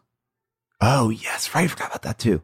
Um, I mean, Amy, we've talked so much about this film, and and I, I think it's actually a really interesting way to go about it. I mean, I know that there's a, a lot of talk about maybe this movie is a little bit over dramatic or melodramatic. Um, and you know, no one's really made a redo of it, but I, I would argue that everyone's made a redo of it. I, I feel like, you know, this is this is a tenet of everything. Like, what was the reaction when this comes out? I mean, rhapsodic. This film wins like six Oscars. It gets the very first ever Golden Globe for drama. Um, And by the way, it was held. You know that they shot this movie in '49, but because Sunset Boulevard was what there was going to be their Oscar movie for that year, they held it back a year just to get another shot at the Oscars, and rightly Yeah. so. It seems like. and Montgomery Clift was actually up for that lead part in um, Sunset Boulevard, and he turned it down. Wow! Can you imagine what a different film that would be with him? By the way, that's a very similar story, isn't it? Mm-hmm. Yeah. What are his intentions? Who is this young man? What does he want with things? Um, But if you have not seen From Here to Eternity, do you want Montgomery Clift talking about the trumpet incessantly, I highly recommend it. I highly recommend it. But no, I had to struggle to find any sort of a negative review, and the most I could find was kind of wishy washy. It was just from Newsweek, and it was written by a person who was just a fan of the original book, and it said, This new adaptation is not the social indictment that Theodore Dreiser had in mind when he wrote his famous novel in 1925. His hero, Clyde Griffiths, here called George Eastman, is presented to the audience in full manhood. As a result, both the film and the character lose significance. Considering the fact that George is negative and maybe a diffident, even dull version of the Horatio Alger hero gone wrong, certainly not what Dreiser had in mind, Montgomery Clift turned in a thoughtful and intelligent performance, but this review does not seem that swayed. It's basically like it didn't live up to the book, and that's really his only point. He doesn't really prove it. It's like, I haven't read the book, so maybe he's right. But I do think that the tragedy to me I think the tragedy of this movie gets more interesting if you want to believe that George Eastman means everything he says and he's just caught up in the moment. Yeah. Yeah. That's and then I think those are the most dangerous people. Yeah. Because they can justify it too. Yes, exactly. And that and I think that, you know, to kind of circle back to my original point about him, I think that's the most dangerous kind of a person because they don't know what they're doing is wrong. And I think that's what I feel from this character is this character is reckless. Reckless without using a condom reckless with breaking people's hearts reckless with uh, obviously just immediately considering murder you know um and uh yeah and i almost i almost think he doesn't have the courage of his conviction to break up with her. And that's also makes me feel like that's reckless too. Like i would respect this character 10 times more if he said you know what? I'm not marrying you. I'm not in love with you. Goodbye uh, you know, and then she comes back and he's like, I got to get rid of her. I mean, again, murder is not the way. I'm not saying murder is the way. I'm just saying, but like, there is something even spineless about him not even being able to admit this to her. You Yeah. know, but he's so afraid to, you know. I mean, the whole thing feels like a tragedy that didn't have to happen.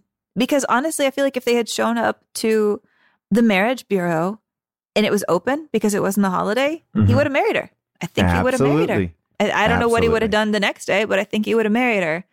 And so there is something just so unplanned and miserable about the whole about the whole. Yeah, these are just- I think it's miserable people. Miserable, miserable people. Uh, and I love them. And you know what? I love them. I might. I would. I. I would maybe keep this instead of Rebel Without a Cause. look, I, I think I would too. I think I would too. I I mean, let's go. Would we put it in? Would we send it to the aliens? I, I'd like. I'll just jump in first and go like. I mean, you've heard me. You've heard me use my. You know, the thing I don't often say, which is it slaps. Uh, I mean, there there is something about this movie that I feel like, yeah, I'm I'm high on this movie right now. Me too. Uh, and I, I feel like it encompasses a lot of different things that we really love. I think it does a great job. It also answers some questions for other films. There's something about this that I, I am uh, I'm I'm into. I, I like this movie.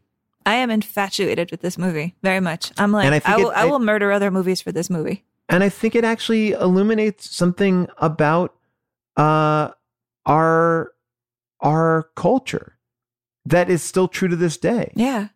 You I know, mean, it really I see is. myself so much in him and in Shelley Winters. I don't know if I mean- any human sees themselves in Elizabeth Taylor. She's just so great.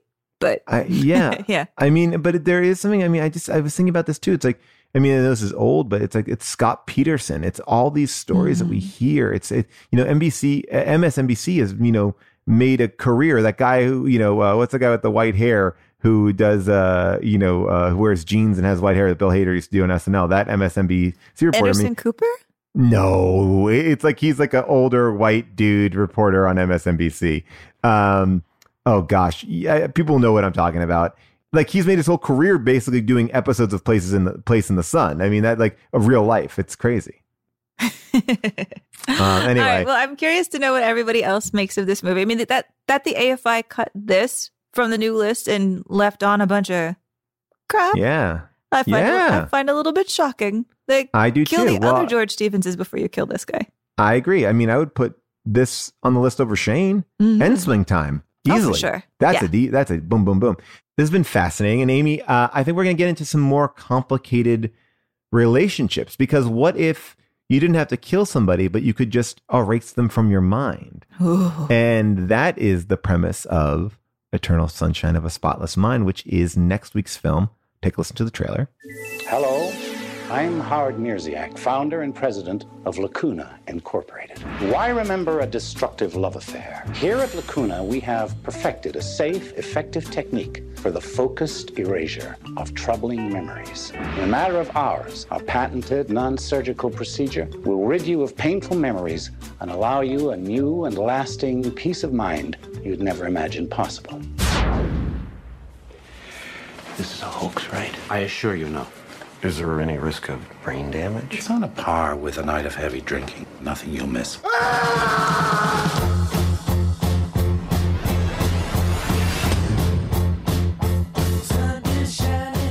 That is, of course, available wherever you can get your streaming movies or library, wherever you want to go. Uh, I'm so excited to talk about this movie. I haven't seen it in such a long time. I'm excited to see it again. Me too. I haven't seen it in forever. I've been dying to do this one. Dying, dying, dying, dying, dying. Ever since we are going to blaze our own path. I cannot wait. All right. Well, this is great. Uh, Amy, a pleasure as always. We will see you next week for Eternal Sunshine of a Spotless Mind. And let us know what you think. Is Amy naive? Am I too cynical? Uh, I want to see what the, the thought is on the board. Uh, and make sure that you uh, check out uh, us on Twitch because now we want to announce that we will be doing a live screen test on the 16th of February. So make sure you, if you didn't watch the first one, it was so much fun, and we'll be back for more there. Uh, Amy, talk to you soon. Bye.